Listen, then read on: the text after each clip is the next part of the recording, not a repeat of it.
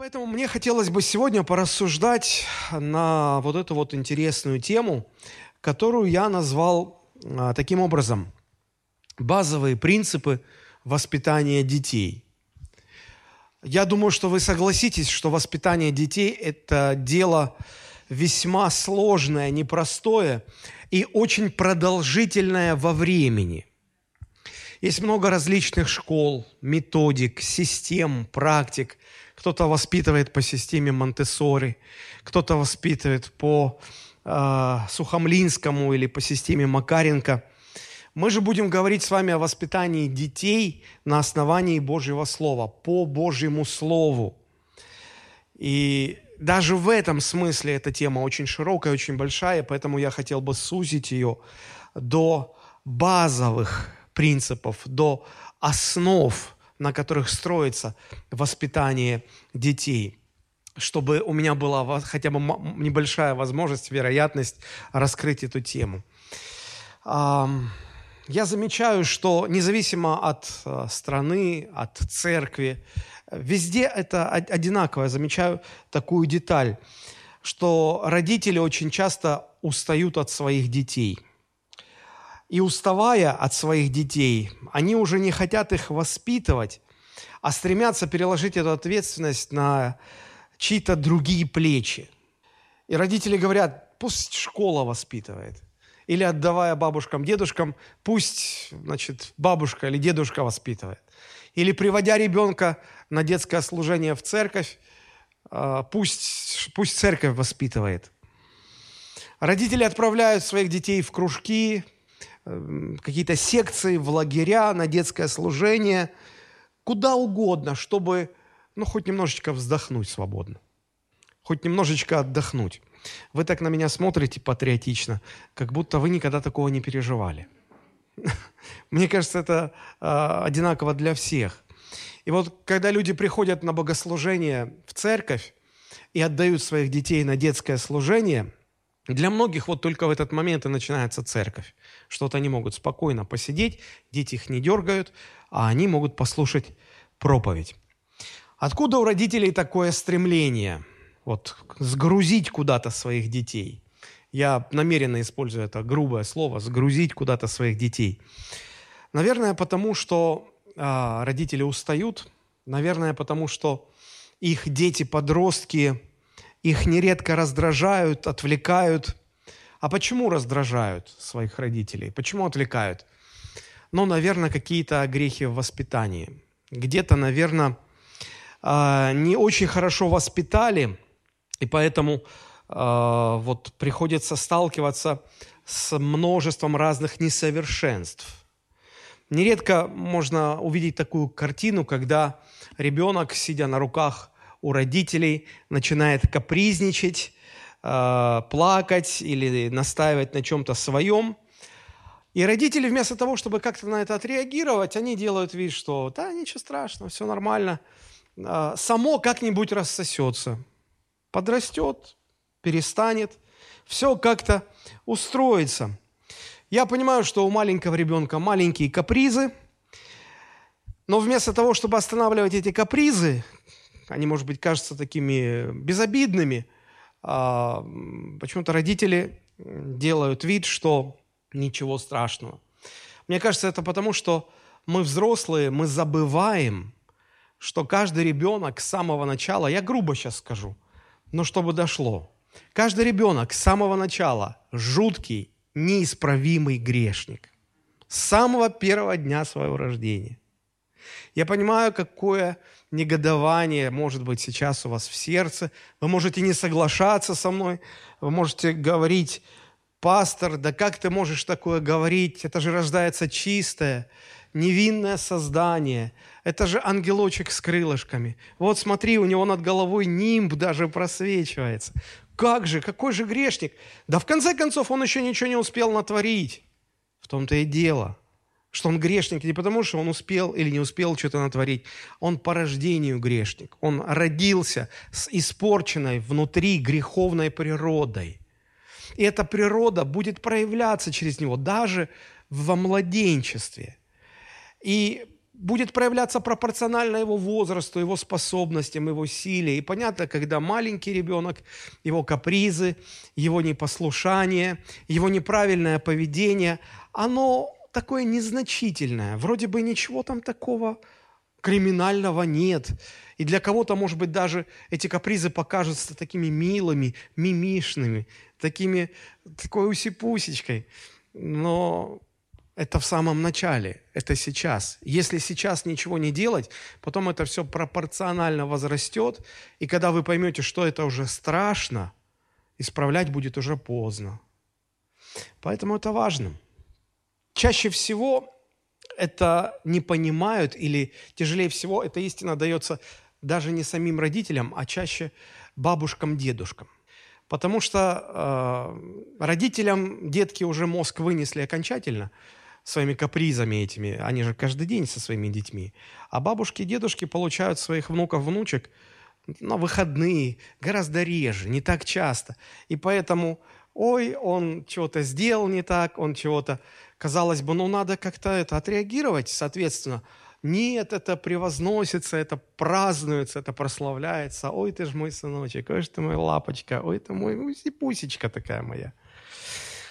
Но реальность такова, что каждый ребенок с самого начала испорченный, неисправимый грешник, нуждающийся в правильном родительском воспитании. Если игнорировать его капризы, если игнорировать неправильное поведение ребенка, то маленький грешник вырастет в большого грешника и будет потом уже тяжелее.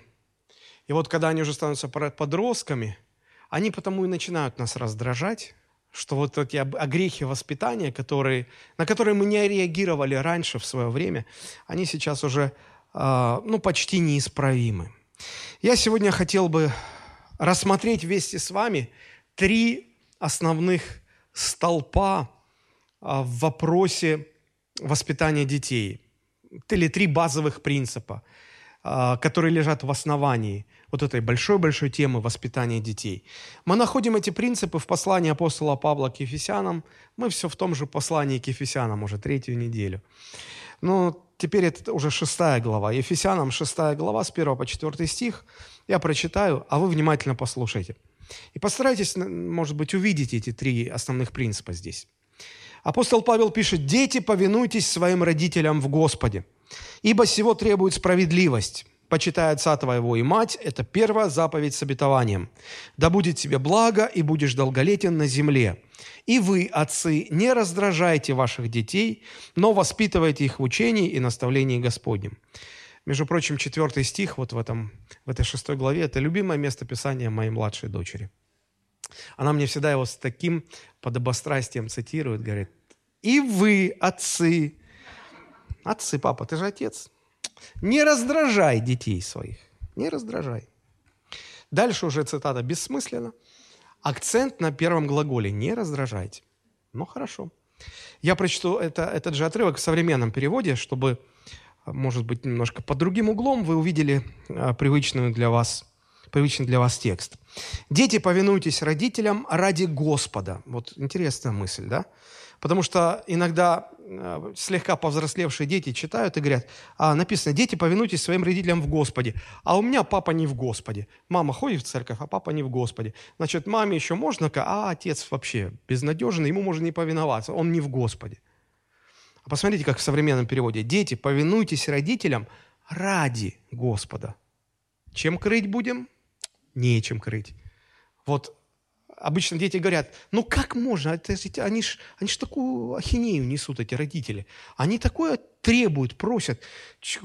Как вот... Э, и Слово Божие говорит, да при чем тут родители? Вы же не ради родителей повинуетесь, а ради Господа повинуетесь. Ведь это ваш долг. Посмотрите, как категорично. Чти отца своего и мать. Вот первая заповедь, за которую следует обещание. Тогда будет тебе хорошо и проживешь долгую жизнь на земле. А, и опять любимый стих моей младшей дочери. Родители, не раздражайте своих детей, растите, воспитывайте и наставляйте их, как велит Господь. Нашли здесь три основных принципа.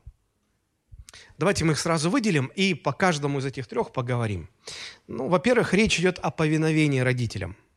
Повинуйтесь своим родителям – Второй принцип – это почитайте своих родителей. И третий принцип – наставление в учении Господнем.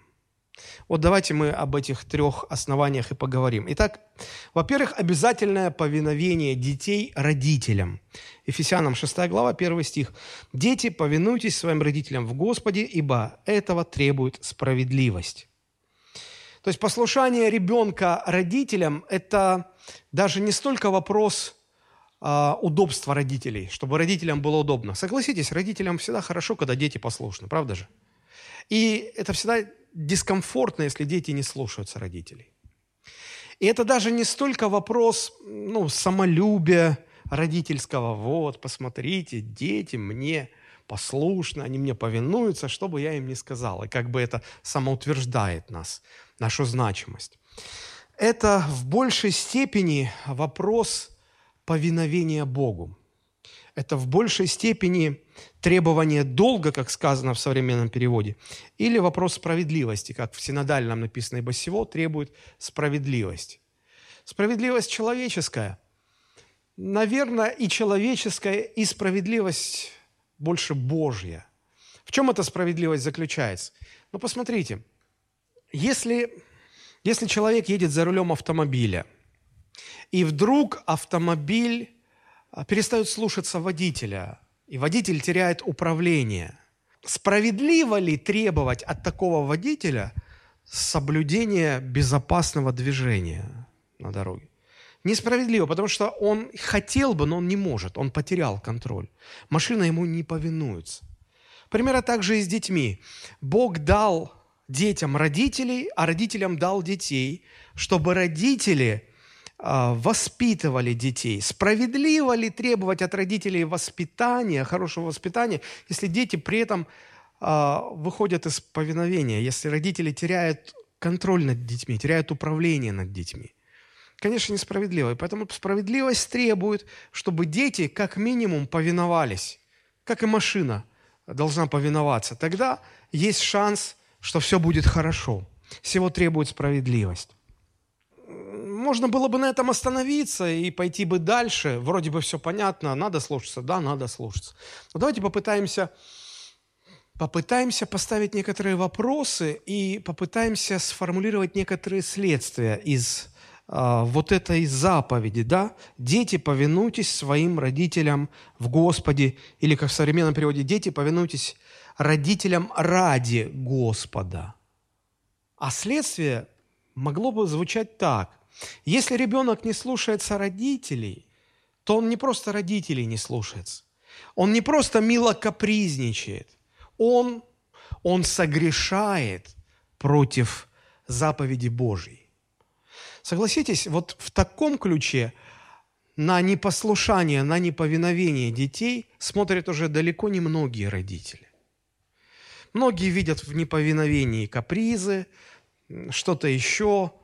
Ну, некоторые думают, ну, не всем везет. Кому-то аист принес послушного ребеночка, кому-то вот такого, как мой. Нет, Господь всем дает в этом смысле детей одинаковых, чистых, как белый лист бумаги. Все остальное пишем мы сами. Так вот, э, с Божьей точки зрения – отказ ребенка повиноваться родителям – это не просто какой-то каприз, невинная шалость, что-то, на что можно не обратить внимание. Это грех против заповеди Божией. И как верующие родители мы должны воспринимать непослушание детей именно таким образом. А позже, когда наши дети подрастают и начинают что-то понимать, нам нужно внедрить в их сознание эту мысль о том, что не повинуясь родителям, вы прежде, прежде всего согрешаете даже не против родителей. Вы прежде всего грешите против Господа. Вы грешите против Бога. Пока ребенок маленький, в это все верится с трудом. Потому что, ну какой вред может принести непослушание этой крохи? Ну какой? Ну что, он сломает что-то? Ну перевернет? Ну я не знаю. Ну, ну нет. Из-за этого мы часто закрываем глаза на это и относимся несерьезно. Он же такой милый, он же такой хороший. Это человеческий взгляд. Божий взгляд заключается в следующем. когда ребенок капризничает, когда ребенок не слушается, он нарушает Божью заповедь. Он грешит против Бога. Грубовато звучит, правда? Как-то не очень, как-то не, не мимимишно вот в любом случае. Он грешит против Бога. Вот почему, когда ребенок не слушается родителей, то уже с самого детства, ну, выходит так, что с самого детства он растет богопротивником. Он уже с самого детства противится Богу. Он еще слово «Бог» сказать не может, но он ему уже противится – и если родители к этому относятся легкомысленно, ну, это хорошим не закончится. Мы должны видеть в этом серьезную проблему. Да, родители должны в этом видеть серьезную проблему и также видеть в этом свою родительскую ответственность, что мы, родители, ответственны за то, чтобы помочь своему ребенку как можно скорее справиться с этой проблемой, чтобы он перестал в этом грешить против Бога чтобы он научился повиновению своим родителям. Написано, дети, повинуйтесь своим родителям. Что значит повиноваться? Простые вещи очень скажу. Повиноваться – это значит сделать то, что говорят родители, правда же? Сделать тогда, когда говорят сделать родители. И сделать так, как говорят это сделать родители. Иногда бывает так, ребенок соглашается, я сделаю, но потом – я думаю, что каждый из нас с этим сталкивался. Да, мама, я сделаю. Да, папа, хорошо. Сейчас, сейчас. И вот это короткое слово «сейчас», оно может длиться от нескольких секунд до бесконечности. И нужно объяснить ребенку, что если ты, имея намерение послушаться, не делаешь это, но откладываешь во времени, по факту ты не послушен по факту ты не повинуешься. Потому что послушание – это сделать именно то, что говорят родители, именно тогда, когда они говорят это сделать, и именно так сделать, как родители сказали это сделать. Дети будут пускаться на различные ухищрения, только чтобы хоть на миллиметр, но где-то как-то не послушаться. И нам, родителям, нужно научиться воспринимать вот это непослушание своего ребенка не через призму человеческого восприятия, потому что тогда мы будем не обращать на это внимание, спускать на тормозах и говорить, да, ничего страшного в этом нету. Но если мы будем воспринимать это через призму Божьего Слова, понимая, что это не просто каприз, это грех ребенка перед Богом, вот тогда ну, это, это получается серьезное дело, и мы начнем серьезно к этому относиться. Получается, что непослушание вашего ребенка – это не только его проблема перед вами, родителями. Прежде всего, это его проблема перед Богом. Вы скажете, он такой маленький, и он уже перед Богом не прав. Да, да, это, это основа для понимания, это нужно понимать. Равно как и в противоположную сторону, когда ребенок послушен родителям, повинуется родителям – то это не больше, не меньше, а его служение Богу. Потому что сказано, дети, повинуйтесь родителям ради Господа, из-за Господа. Потому что Господь этого требует. И когда мы выполняем это требование, тогда дети этим служат Господу. Когда дети повинуются своим родителям, через это они прославляют своего Творца. Всякий раз, когда человек повинуется требованиям Божьим, он прославляет этим Бога. И нам важно это понимать. А, если мы, как родители, закрываем глаза на непослушание своего ребенка, то мы этим самым учим своего ребенка, что грех – это ничего страшного, что грех – это нормально, что в конце концов согрешить раз, другой – это допустимо. Ну, небеса же на землю не упадут. Мы не реагируем, и дети вольно или невольно, они начинают понимать, ну, значит, можно. И ребенок со временем привыкает так относиться к требованиям не только родителей, но и к нормам в школе, к правилам в обществе, к государственным законам. Вы скажете, а как именно относиться? А вот так, что в принципе понимаем, что нельзя, но если очень хочется, то можно. Сколько раз вы уже слышали от взрослых людей этот принцип? Да у нас так.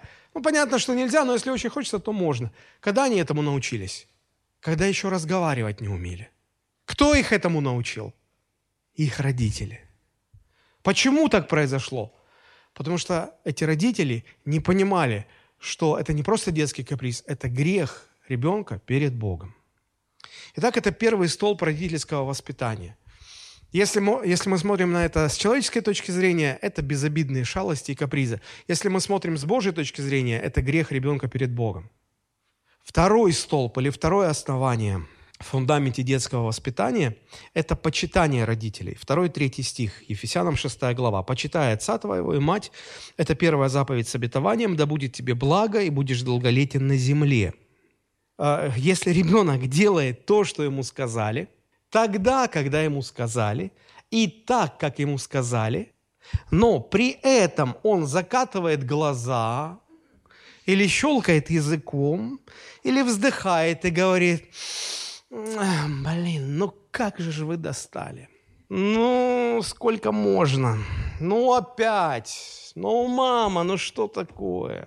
То есть, смотрите, он вроде бы повинуется, делает, что сказали, когда сказали, как сказали, но при этом он позволяет выражать себе неуважение к родителям.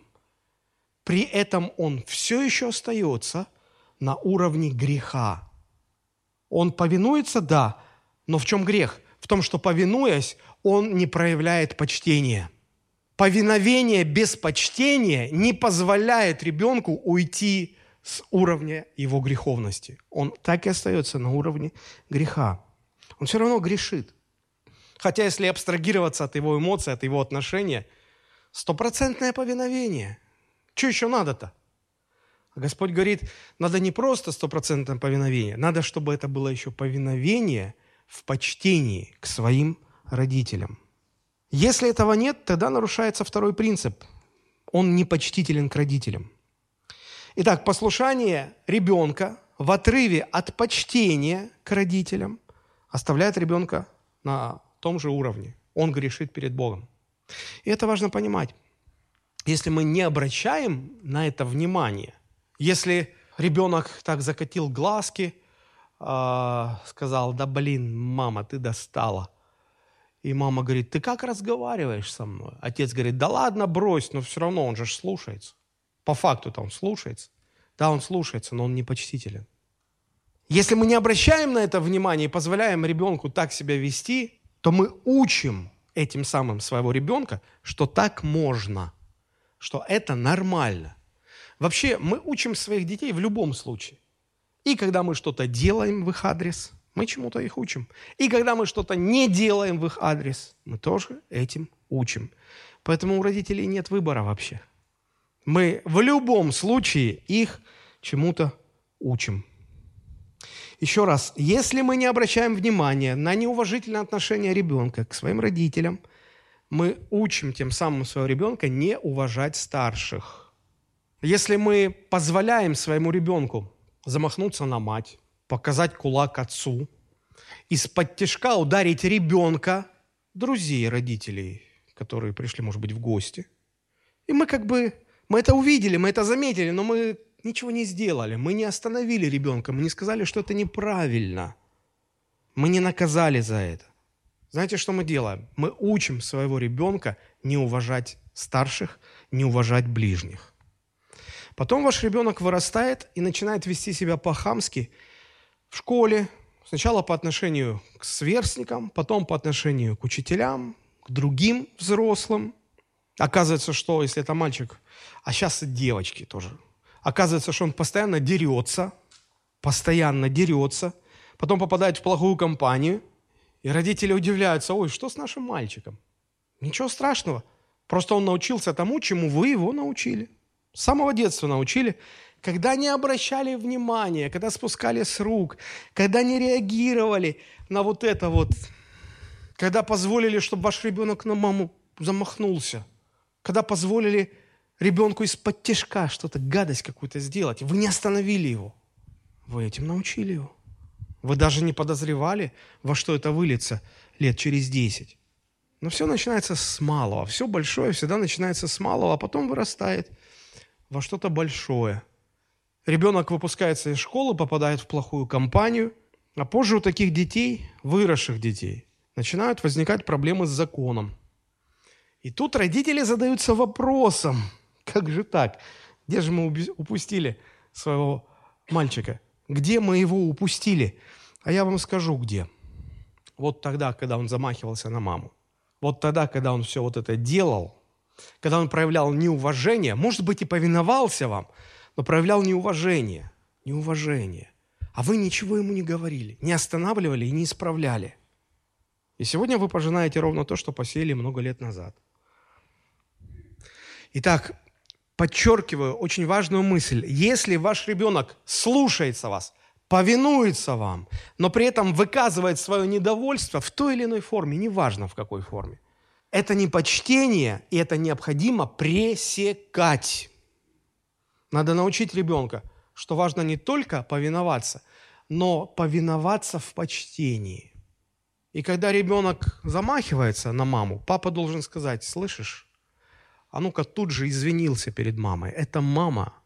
Это мама. И ты ни в коем случае не имеешь права выказывать свое презрение и неуважение. Так нельзя.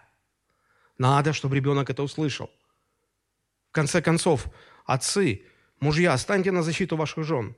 Ваш ребенок наезжает на вашу жену. Ой, это же ребенок. Какая проблема? Соглашаюсь, маленькая проблема – но она вырастает в большую проблему. Сейчас вы можете ее исправить, а когда она вырастет, вы ее уже не исправите. Уже никак ее не исправить. Поэтому здесь нужно такое же дисциплинирование, как и в случае с э, непослушанием. Дети очень хорошо учатся уважению и почитанию.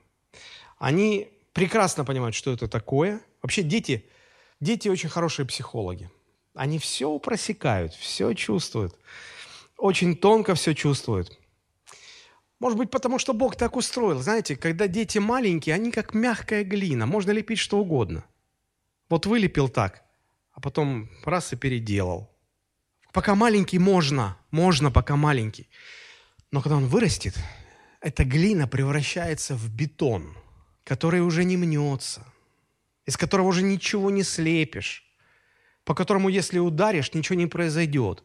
Начнешь бить кувалдой, он крошиться начнет. Поздно. Поздно. А еще дети, пока маленькие, они как губка, они впитывают все, что вокруг себя чувствуют. Все это впитывают. Поэтому дети очень легко всему учатся. Вы никогда не задумывались над тем, как легко детям дается освоение языка – им никто не рассказывает грамматические правила, сложные конструкции, как это все... Они никаких правил не знают. Но они за год-два с легкостью овладевают языком, начинают говорить. Они очень мягкие, податливые, очень легко впитывающие. Потом, когда они вырастают во взрослых, и когда этот взрослый человек пытается выучить второй язык, как же сложно, как же тяжело. Если и дается, то дается очень тяжело, а большинство вообще не дается. Дети очень легко, интуитивно, как схватывают язык, они точно так же легко, интуитивно чувствуют взрослых. Вот сканируют, просчитывают взрослых. Сразу же понимают, что взрослые одобряют, что нет. Что, по мнению взрослых, хорошо, что плохо. Что является нормальным поведением, что является вызывающим поведением.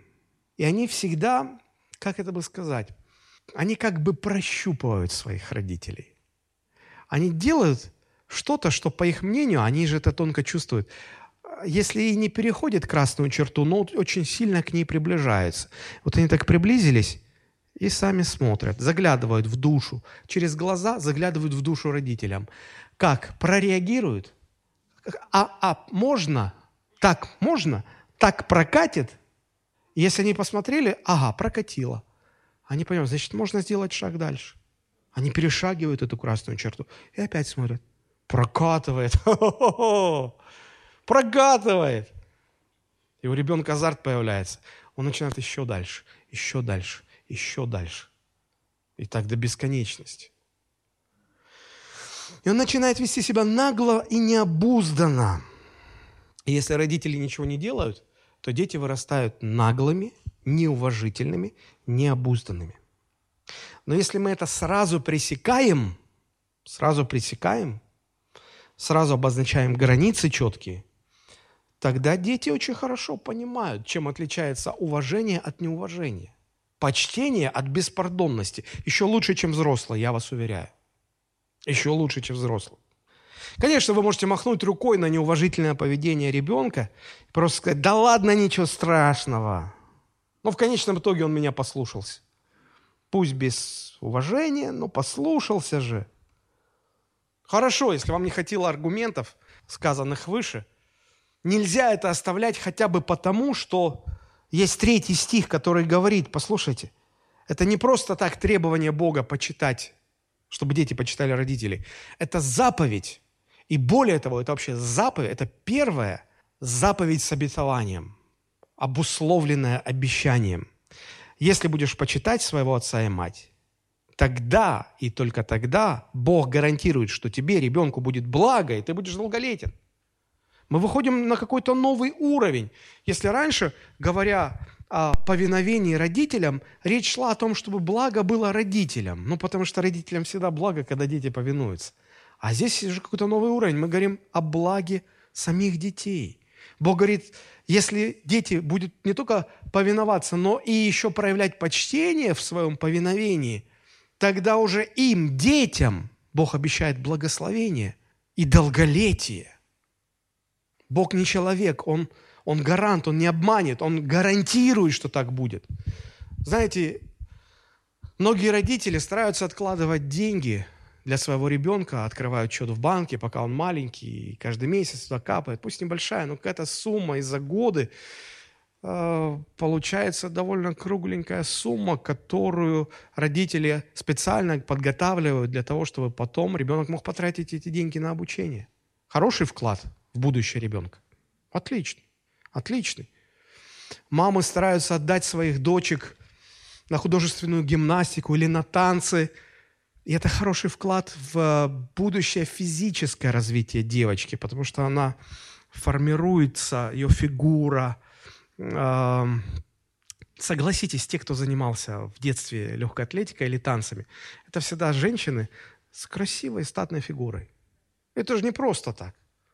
Потому что они, пока были мягкими, податливыми, пока из них можно было что-то лепить, спорт слепил правильную физическую форму фигуру.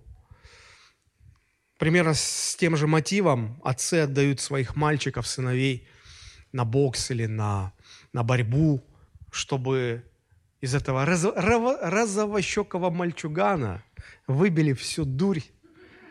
И где-то там начал проявляться хотя бы на начальном этапе тестостерон, какая-то мужественность. Ну, потому что мальчик станет мужчиной, который должен уметь постоять за себя, защитить свою семью. Это нужно, это нужно. Хороший вклад делают отцы. Хороший. Это правильно. Я не иронизирую, это, здесь нет никакого сарказма. Но послушайте, какой важный вклад, причем гарантированный, потому что вот все, что я перечислил, это неплохо, но вам никто не даст гарантии, что все получится. Занимаясь легкой атлетикой, она может получить травму, девочка, травму, и на всю жизнь остаться парализованной. Занимаясь боксом, мальчик редко выходит во взрослую жизнь с прямым носом. Нос перебит, травмы, что-то отбито и так далее, и так далее, и так далее. Никто не гарантирует. Но здесь, если родители учат своего ребенка не только повиновению, но и почтению к родителям, они делают невероятно важный вклад в его будущее. Потому что ребенок, наученный почтению, сам Бог гарантирует, что по жизни этому ребенку будет благо, и он будет долголетен. Независимо от его здоровья, условий, независимо от чего, ни от чего. Бог это гарантирует. Так давайте будем делать этот вклад. Давайте будем учить детей не просто послушанию, но послушанию с почтением – Здесь вот в этом втором принципе, по сравнению с первым, здесь говорится не просто о действии, или даже не столько о действии, сколько об отношении. Потому что что такое повиновение? Это действие просто, да? И не, и не важно, с каким отношением. А, с почтительным, непочтительным, с радостью, без радости. А вот здесь здесь это уже не просто действие, речь идет об отношении. Не просто повинуйтесь, а почтительно повинуйтесь. Если вы любите своих детей, желаете им блага и долголетия, тогда учите их не просто повиноваться, но учите их повиновению с почтением. Теперь следующий момент. Это не следующий принцип, третий. Это просто следующий момент здесь. Возникает вопрос, а когда надо начинать воспитание детей? Библия отвечает на этот вопрос. Притча 22.6. «Наставь юношу при начале пути его, он не уклонится от него, когда и состарится». Когда надо начинать воспитывать детей? При начале пути. А сколько это? Два года, пять лет, десять лет? Никита Михалков любит повторять, как говорила его мама. А мама его говорила так, ребенка надо воспитывать, пока он помещается поперек кровати. Как только он поперек кровати не помещается, поздно. Поздно. Все, поздно. Психологи говорят, что к пяти годам у ребенка уже формируется характер. Наверное, да, потому что посмотришь на пятилетних, в них уже видно то, что потом остается с ними навсегда. А что вот это значит при начале пути? Когда это у ребенка при начале пути? Наверное, если логически продолжать эту мысль, как только ребенок начинает ходить, первые шажки делать, и при этом выбирать, куда идти, это и есть начало пути. Потому что когда ребенок ходить не умеет, его родители носят. И какой у него тут выбор? Куда мама понесла, там ты и есть, правда же? Понесла мама тебя к буфету, ты возле буфета. Понесла мама тебя к туалету, ты возле туалета. У тебя выбора никакого. Но вот ты уже начинаешь делать первые шаги. Не шаги, ползти начинаешь. Когда начинаешь ползти, у тебя уже есть право выбора. Ну, хотя бы ты ползешь к маме или от мамы. Ты уже начинаешь... Это и есть вот при начале пути. Вот он теперь уже может выбирать пути. При начале пути вот его и надо начинать воспитывать. Его надо начинать воспитывать. Потому что он начинает проверять. С нашей взрослой точки зрения выбор невелик. Чего, куда он там? Бросил его на диван и подушками обложил. Там. А для него, вы не поверите, для него это такая свобода. Он может выбирать, у него этого никогда раньше не было. И он начинает пробовать. Знаете, что он начинает делать? Он начинает проверять все границы. Есть ли там пограничники? Оставили ли родители там пограничников на границах? Границы дозволенного. Поэтому все ваши подушки с дивана слетают. Иногда и ребенок слетает. И у нас один раз даже наша дочка залезла в стиральную машинку сама. Открыла дверку, залезла. Мы сфотографировали, нам понравилось. Вы бы, вот вы, взрослый человек, даже если бы стиральная машинка была таких размеров, что вы могли бы туда залезть, вы бы стали туда лезть. Не, мы взрослые люди, нам не надо. А почему они лезут? Они проверяют границы. Они проверяют границы, они хотят увидеть, а куда можно. И вот здесь ребенок уже начинает понимать, что можно, а что нельзя. Ну, давайте пока на этом остановимся, потому что здесь можно долго очень рассуждать, я не успею уложиться во время. А, следующий вопрос. А в чем должно выражаться практическое воспитание? Ну, здесь же в 22 главе притчи, 15 глава, написано, «Глупость привязалась к сердцу юноши, но время удалит ее от него». Что, у вас не так написано? Не время? А, вот, да, исправительная розга удалит. Ну, я почему так прочитал вначале, потому что, наблюдая за тем, как ведут себя родители, правильнее было бы написать так. Глупость привязалась к сердцу юноши, но время удалит ее от него. Потому что самая лучшая родительская, лучшая в кавычках, это сарказм, самая лучшая родительская стратегия – оставить все как есть, само рассосется. Вот запомните на, на всякий случай. Само никогда не рассасывается. Засасывает еще глубже, но никогда не рассасывается. Глупости, они... Глупость прилипает к ребенку, ну, как репейник после того, как вы по, по, по лугу прогуляетесь. В детстве, я помню, бегаешь в шортиках, в носочках, потом домой приходишь, у тебя все носки не пойми в чем. Прилепилось, никак не отлепишь. Вот примерно так же глупость прилепляется к ребенку. Думать, что само отпадет, Нет. А как, чем нужно это снимать? Исправительной розгой, то есть наказанием. Я понимаю, здесь масса разных мнений. Одни говорят, можно наказывать ребенка, другие говорят, нельзя. Одни говорят, можно, но не физическое наказание. И так далее, и так далее, и так далее, и так далее. Но вообще все, все, практически все воспитание сводится не иначе, как к исправлению. Правда же? Мы видим, что ребенок что-то делает, мы понимаем, не то делает, надо исправлять. Мы даем свободу, он опять что-то делает не то, надо исправлять. Практически все воспитание сводится к исправлению. Единственным исправительным инструментом является наказание. Можно много спорить о формах, о границах наказания и так далее. Сейчас ну, я не смогу долго на, на, эту, на этой теме остановиться. Лишь скажу то, что наказание просто необходимо. Отказываетесь вы, как родители, наказывать, ребенка вашего будут наказывать сверстники, учителя, просто люди, которые не потерпят то, что вы, как родители, почему-то терпите. Потом жизнь будет наказывать, потом правоохранительные органы будут наказывать. Так или иначе, наказание никуда не денет. Знаете, как люди говорят, жизнь хороший учитель, но как дорого берет за обучение. Поэтому лучше пусть родители делают это правильно и вовремя. Здесь есть проблема.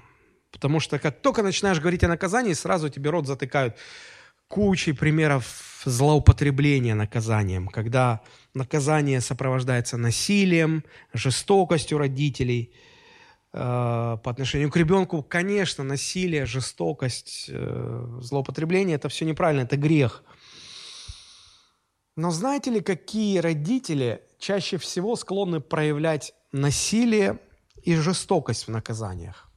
Дам вам две опции.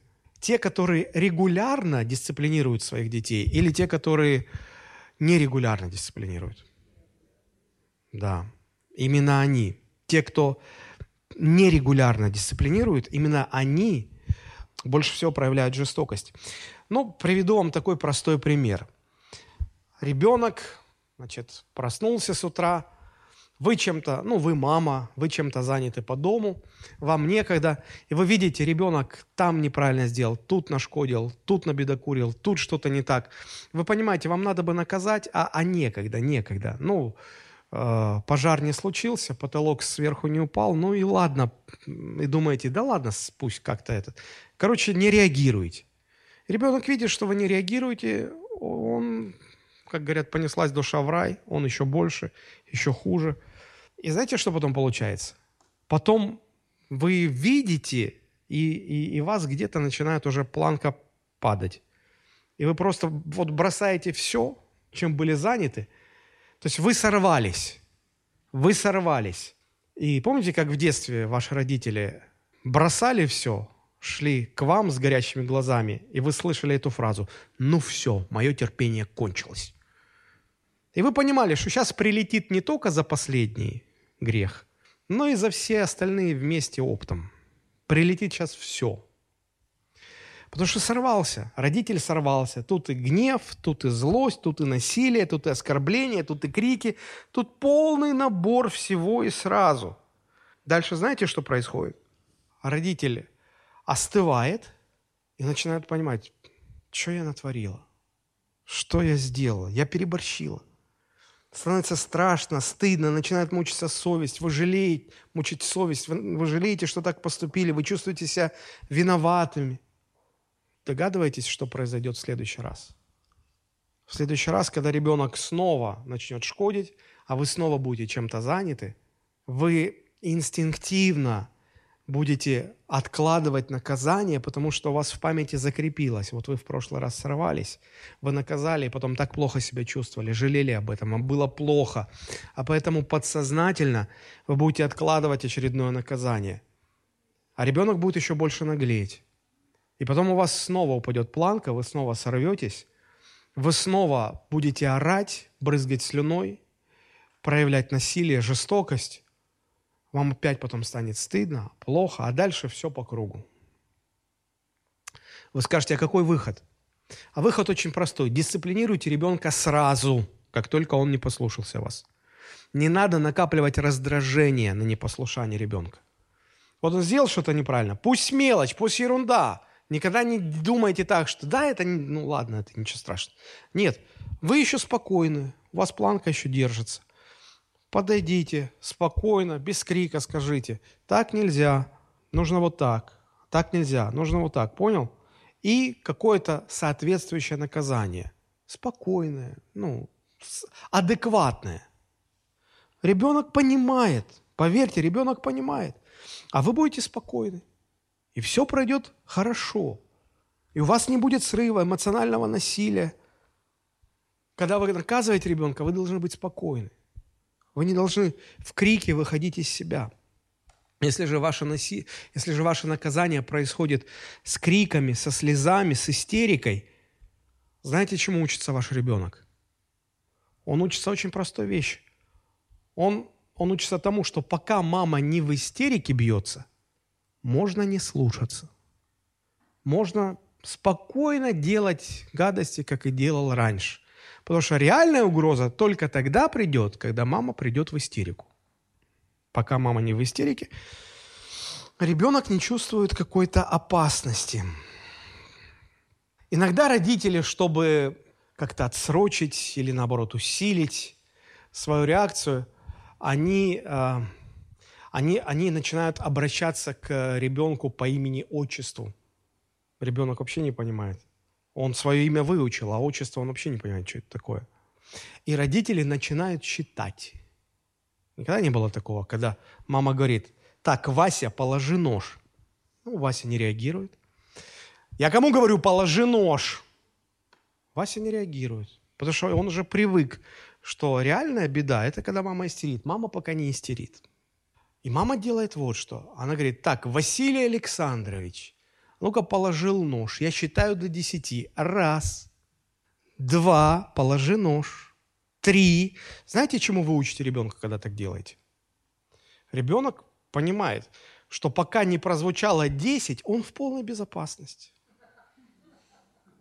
Это раз, два, три. Он еще может смеяться, хихикать над вами. Восемь. Он уже перестает хихикать. Девять он начинает готовиться. Десять, все, он... Мамочка, прости, прости, прости, прости. Вы этому учите своего ребенка. Поэтому не надо никакие считалочки. Зачем? Вы поймите, что дети всегда, они хорошие психологи, идеальные манипуляторы. Они постоянно будут проверять родителей на прочность, на границы дозволенного. Потому что их цель постоянно заключается в одном – раздвигать границы дозволенного раздвигать их. Поэтому ребенок должен проявлять послушание родителям по первой просьбе, высказанной спокойным голосом, и слушаться сразу и в уважительной манере. Если мы уверены, что ребенок нас услышал, но он никак не реагирует, ни в коем случае нельзя это оставлять без внимания. Здесь необходимо дисциплинировать ребенка и дисциплинировать последовательно – Иначе у него будет э, когнитивный диссонанс. Он, он не сможет понять, почему вчера за это не наказали, а сегодня за это наказали. У него возникает ощущение несправедливости. У детей знаете, какое обостренное чувство справедливости? Мама дорогая. Вот. И поэтому, когда вы непоследовательны в наказаниях, ребенок в постоянном риске, он постоянно рискует. Прилетит сегодня или не прилетит. Вчера за это не прилетало. Значит, можно сегодня. Не должно. А тут прилетело. Как так? А за что? И ребенок начинает качать права. Это несправедливо. И он вот постоянно, он не понимает, что к чему. И, и поэтому это никак не, не служит его воспитанию или, или дисциплинированию. Поэтому родители должны быть последовательны всегда в наказании своем. Если ребенок будет воспринимать наказание как несправедливое – вы не сможете его воспитывать. Ну, просто не получится. Просто не получится. Для полноценного исправления необходимо, чтобы ребенок сознавал, что он наказан справедливо. Он должен это понимать. Тогда только будет исправление. Иначе нет. Здесь есть много сложностей, когда у вас двое детей или трое детей. Вот у нас двое детей. Понимаете, если один ребенок сделал какое-то действие, за которое его не наказали. А потом, второй ребенок делает то же самое, по сути, действие, но родители его наказывают. Знаете, какую претензию он предъявляет родителям? А почему ее или его не наказали, а меня наказываете? Или, э, значит, дети любят играть с родителями в доброго полицейского и в злого полицейского. Когда у мамы спрашивают, мама, а можно мне вот это, можно мне конфетку? Мама говорит, ни в коем случае. Ребенок понимает, все понятно, у нас же есть еще и папа.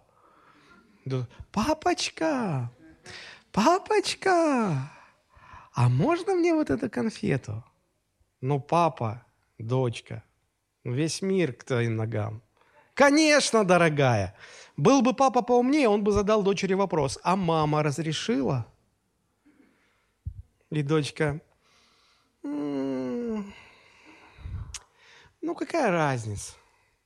Как, какая разница? Если мама не разрешила, то и папа не разрешает. И уже не получается. Добрый полицейский, злой полицейский. Понимают, что папа и мама одно. Вот это очень важно для воспитания. Если, э, если ребенок научится манипулировать, мама не разрешила, папа разрешает, или папа запретил, а мама разрешает, а иногда родители, не понимая это, пытаются друг с другом, папа с мамой соперничают. Папа хочет показать маме, какой он добрый, в отличие от тебя, когда отношения нехорошие между мужем и женой. Ты злая, я добрый. Дети, смотрите, я добрый. Дурак-то не добрый. Потому что этот мелкий шкет тебя вот так вот водит вокруг пальца, а ты даже не, не понимаешь ничего. В любом случае, не пропускайте ни одного раза, когда ребенок не слушается. Реагируйте сразу же, не откладывайте на потом. Тогда у ребенка будет четкая связь, понимание между преступлением и наказанием. И пусть он не читал Достоевского, Федор Михайлович, он все сразу понимает, потому что там все нормально, там у детей все хорошо сложено в голове. А, через несколько лет правильного воспитания ребенок, правильного последовательного воспитания, дисциплинирования, а, ребенок может выйти на такой уровень, когда его практически не надо наказывать. Ну, может быть, там раз в несколько месяцев или раз в полгода – а, если все правильно делать, очень быстро ребенок понимает, что к чему очень быстро, быстрее, чем взрослые понимают. Это, это точно так. Следующий момент времени. Ой-ой-ой-ой. За что следует наказывать, а за что нельзя наказывать? Здесь все очень просто. Поймите, что наказывать можно только за две вещи. Наказывать можно только за две вещи. За неповиновение и за неуважение – за все остальное наказывать нельзя. Если вы сказали что-то, а вас ребенок не послушался, здесь нужно наказать. Но если у ребенка что-то не получается, он пробует, но не получается. Допустим, вы повели своего ребенка первый раз в японский ресторан, и там вам дали эти палочки. Вы-то уже натренировались с резиночкой. А ребенок делает первые шаги этой палочкой, эти суши. И эти суши у него как, как живая рыба – в лодке рыбака. Вот. И он этими палочками так взял этот ролл, что этот ролл улетел к тете за соседним столиком, а палка полетела маме в глаз, а вторая палка папе в, на его новую рубашку. И, и здесь можно за, за это наказывать? Не, нет. Нет, просто у ребенка не получилось, он учится, он делает первый шаг. Наказывать может только если он проявляет неповиновение – и, или проявляет непочтение, или и то, и другое сразу. Вот давайте на этом остановимся, чтобы не идти дальше. Вот эти простые очень вещи, очень простые. Итак, первый, э, первый столб – это повиновение, второй столб – это почтение, третий столб – это научение. Ефесянам 6.4. «И вы, отцы, не раздражайте детей ваших, но воспитывайте их в учении и наставлении Господнем». Да, все правильно, я согласен со своей дочерью. Детей не нужно раздражать. Вот это слово, которое на русский переведено здесь как «раздражать», а, в оригинальном тексте, там, в греческом тексте, там стоит слово, которое буквально можно перевести так. «Не подталкивайте к обиде или гневу». Не делайте что-то, что подтолкнет ребенка а, к обиде или гневу. А что может подталкивать к обиде или гневу? Другими словами, что раздражает детей? Что у них вызывает недовольство, обиду, гнев? Просто перечислю несколько вещей. А, ну, во-первых, это неразумные, завышенные, невыполнимые требования. Когда вы предъявляете неразумные, завышенные, невыполнимые требования, и ребенок не может их исполнить, он в любом случае оказывается неспособным исполнить, и родители это классифицируют как непослушание, неповиновение, и у ребенка возникает раздражение. Ну как? Ну, ну я не могу выше себя прыгнуть. Понимаете это, да? У него это недовольство будет накапливаться, обязательно выльется в какой-то бунт. Поэтому будьте разумны в своих требованиях.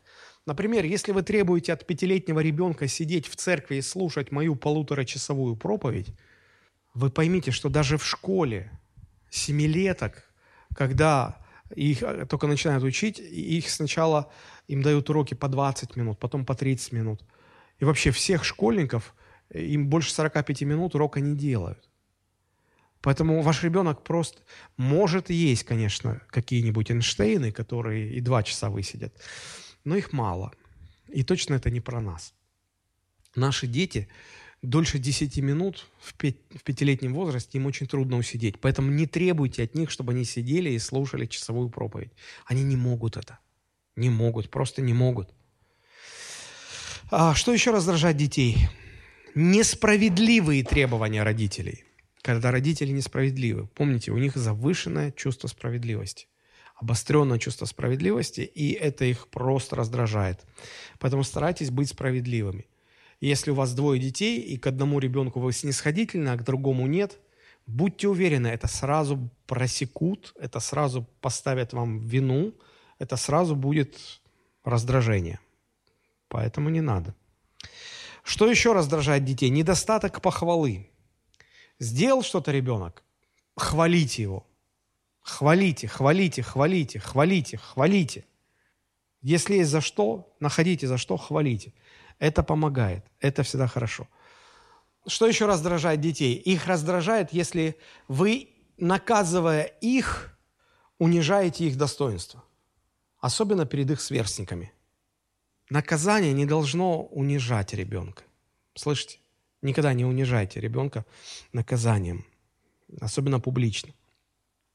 Что еще раздражает детей, когда, когда родители их отталкивают, ссылаясь на занятость? Вот бежит к тебе ребенок обнять тебя, а ты занят чем-то, у тебя финансовый отчет, тебе сейчас позвонить должны, там кредит закрыть, там клиент еще орет на тебя, что-то не сходится. А тут ребенок, видите ли, просто бежит обнять тебя, и ты думаешь, я не могу сейчас... Но ребенок-то не знает, что у тебя тут оврал.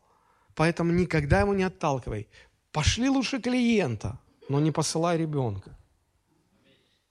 Клиент потом каким вырастет, Бог с нас за это не спросит. А каким ребенок вырастет, Бог спросит. Поэтому не отталкивайте своих детей. Это трудно, да. А, это будет вас раздражать. Пусть лучше это вас раздражает, чем будет раздражать ребенка.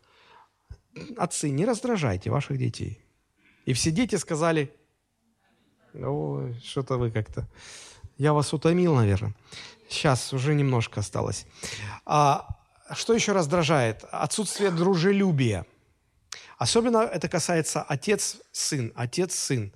Знаете, когда сын начинает косячить, как реагирует отец?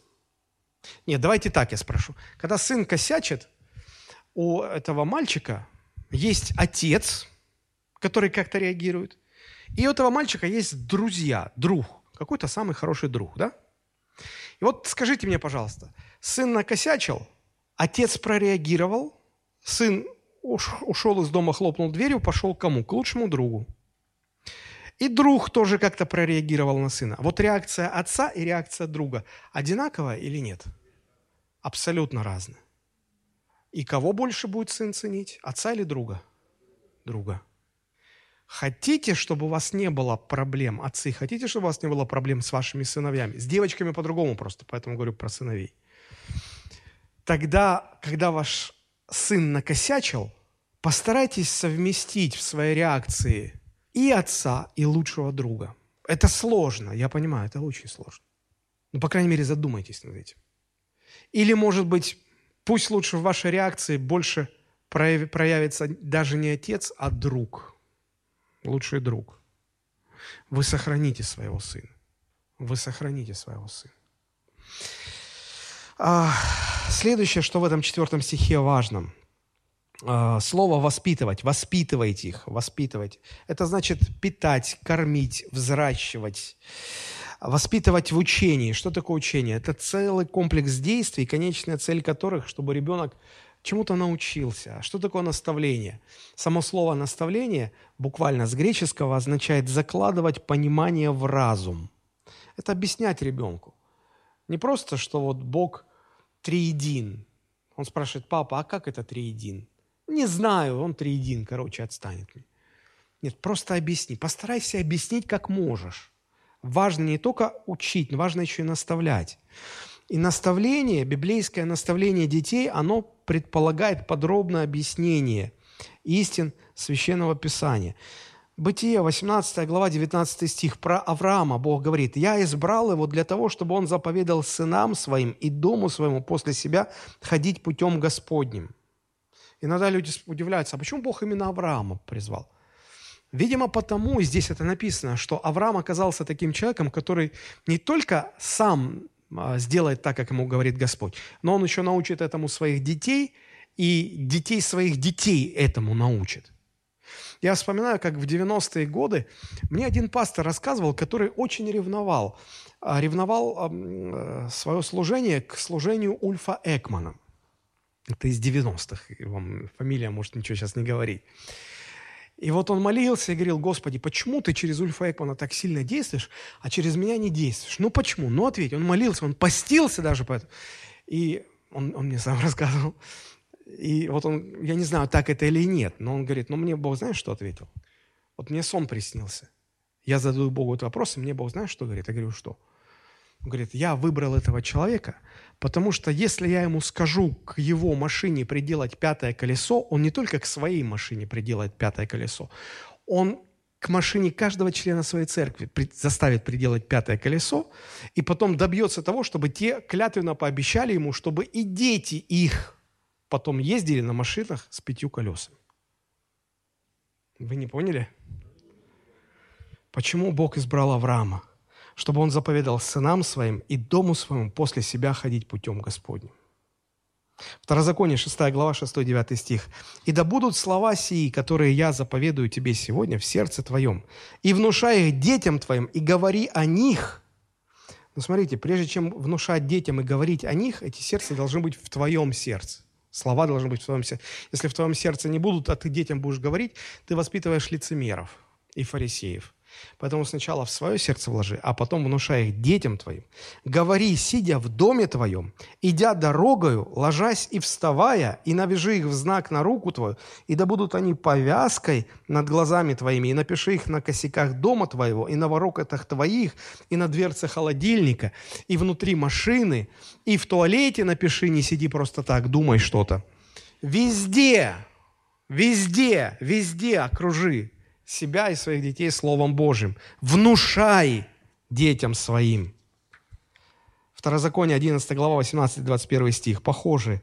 «Итак, положите сии слова мои в сердце ваше и в душу вашу, и навяжите их в знак на руку свою, да будут они повязкой над глазами вашими, и учите им сыновей своих, говоря о них, когда ты сидишь в доме твоем, и когда идешь дорогой, и когда ложишься, и когда встаешь, и напиши их на косяках дома твоего, на воротах твоих, дабы столько же много было дней ваших и дней детей ваших на той земле, которую Господь клялся дать отцам вашим, сколько дней небо будет над землею». Для чего все это нужно внушать детям вашим? Чтобы благословенно они жили, долго и благословенно дети ваши жили, потом уже после вас, когда они вырастут. Аминь. Псалом 77, 4, 7. Не скроем от детей их, возвещая роду грядущему славу Господа и силу Его, и чудеса Его, которые Он сотворил. Он поставил устав в Иакове и положил закон в Израиле, который заповедал отцам нашим, возвещать детям их, чтобы знал грядущий род, дети, которые родятся, и чтобы они в свое время возвещали своим детям возлагать надежду свою на Бога и не забывать дел Божьих и хранить заповеди Его. Не скроем от детей – говори, не скрывай. А многие родители, верующие только в церкви, а когда домой приходят, они уже не верующие, они уже как черти себя ведут, простите. И ребенок видит, он смотрит на родителей в церкви, о, ангелы, потом смотрит на родителей дома, о, черти. Так ангелы или черти? И потом мы удивляемся, а что дети верующих родителей не ходят в церковь? Вот потому и не ходят. Вот потому и не ходят. Хорошо. Последняя мысль. Последняя мысль, и мы заканчиваем.